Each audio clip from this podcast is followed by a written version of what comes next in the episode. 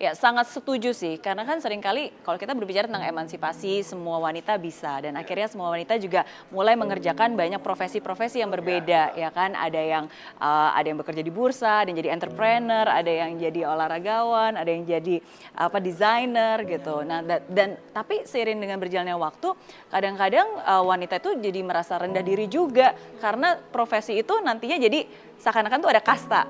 Jadi kalau kerjanya di dapur atau di rumah ah kayaknya nggak sekeren atau nggak semeaningful yang di kantoran atau di punya jabatan gitu.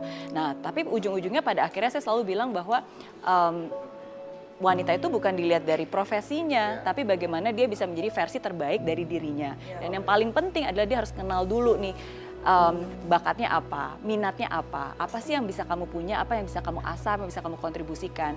Kalau memang panggilan kamu adalah kamu ingin menjadi uh, ibu rumah tangga gitu kan, it's fine, jadilah ibu rumah tangga yang baik yang mendidik anaknya. Saya sangat bersyukur kenapa saya bisa seperti ini karena ibu saya ketika melahirkan saya dia memutuskan untuk berhenti dari pekerjaannya dan 100% mendedikasikan hidupnya untuk mendidik saya dan adik-adik saya gitu. Dan itu saya sangat bersyukur.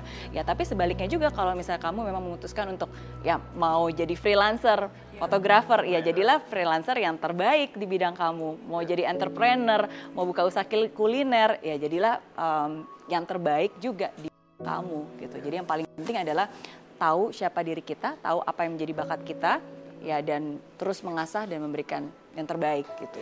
Uh, orang zaman sekarang lebih sering kepo ya, keponya kepada orang lain. Kalau orang lain tahu, orang lain tahu apa kelebihannya, apa kekurangannya gitu. Tapi diri sendiri sering kali kita jarang gitu kan, nggak mengenal. Nah kalau buat saya uh, sering banyak bertanya, karena saya selalu ngebayangin hidup itu seperti kayak puzzle ya. Um, kita nggak akan pernah bisa tahu semua gambarnya seperti apa, tapi ya selama perjalanan hidup ini kita mengumpulkan potongan-potongan puzzle. Potongannya dapat dari mana? Ya dari masa lalu kita, dari masa sekarang dan juga masa depan. Jadi ada banyak pertanyaan yang saya tanyakan pada diri saya sendiri. Contohnya, ketika waktu saya masih kecil, uh, ketika nggak ada siapa-siapa, uh, ketika kamu usia 4 tahun, 5 tahun, itu kamu sukanya ngapain sih? Main apa, hobi apa. Nah, dari dari situlah sebenarnya ada beberapa clue tentang apa yang menjadi sungguh-sungguh minat kamu. Ya contohnya. Atau misalnya kayak contohnya kayak sekarang nih ketika kita sedang bekerja, apa satu hal yang benar-benar kamu akan lakukan dengan sungguh-sungguh walaupun nggak dibayar sekalipun. Tapi kamu benar-benar lakukan dengan excellence gitu. Kamu benar-benar mau memberikan yang terbaik walaupun nggak dibayar. Nah itu kan juga salah satu clue yang menjadi passion kamu, menjadi minat kamu. Ya. Atau satu hal yang kamu lakukan sampai kamu lupa waktu atau bahkan ketika kamu setelah melakukan itu jadi lebih berenergi. Karena kan sering kali ketika kita sudah melakukan sesuatu, contohnya harusnya kan lebih capek ya, karena kan energi udah keluar. Ya, tapi sering kali kalau kita melakukan sesuatu yang kita cintai, setelah kita melakukan itu, kayak contohnya nih misalnya saya sering kali ketika saya sudah lagi berbagi ngasih seminar, justru malah jadi lebih semangat setelahnya daripada sebelumnya. Nah, jadi uh, beberapa pertanyaan yang harus kita tanyakan ke kita sendiri, apa sih yang kita mau, bakat kita apa, kelebihan kita apa, kekurangan kita apa, ya dan itu proses sih bukan sekali tanya langsung dapat jawabannya. Dan kuncinya itu adalah awareness. Karena banyak orang zaman sekarang itu mereka hidup waktu berjalan gitu aja kayak zombie. Tapi coba aware ketika kamu melakukan itu apa sih yang kamu rasakan? Ya kan ketika kamu uh, unhappy, kenapa kamu unhappy? Ketika kamu suka cita, apa yang men-trigger kamu buat suka cita? Jadi ya uh, untuk bisa lebih mengenali dan uh, aware akan apa yang kita rasakan, apa yang kita pikirkan itu cara yang paling efektif untuk kita bisa lebih mengenali siapa diri kita sih.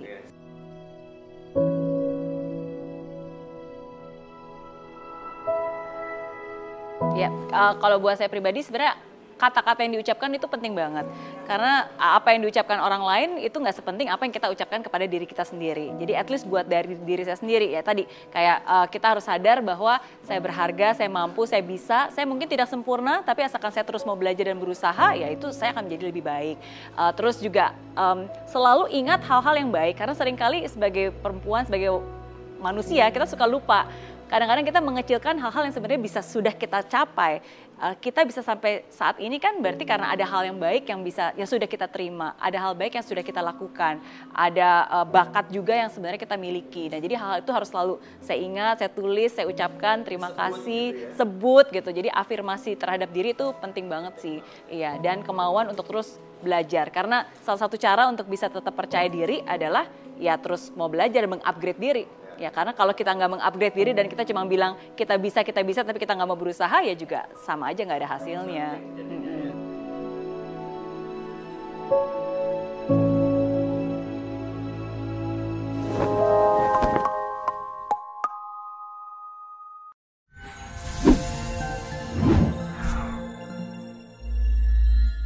aplikasi Mary Riana tersedia lengkap video-video YouTube terbaru saya, artikel yang up to date, quotes inspirasi, koleksi merchandise, workshop dan seminar yang bisa kamu dapatkan free dan download sekarang juga gratis.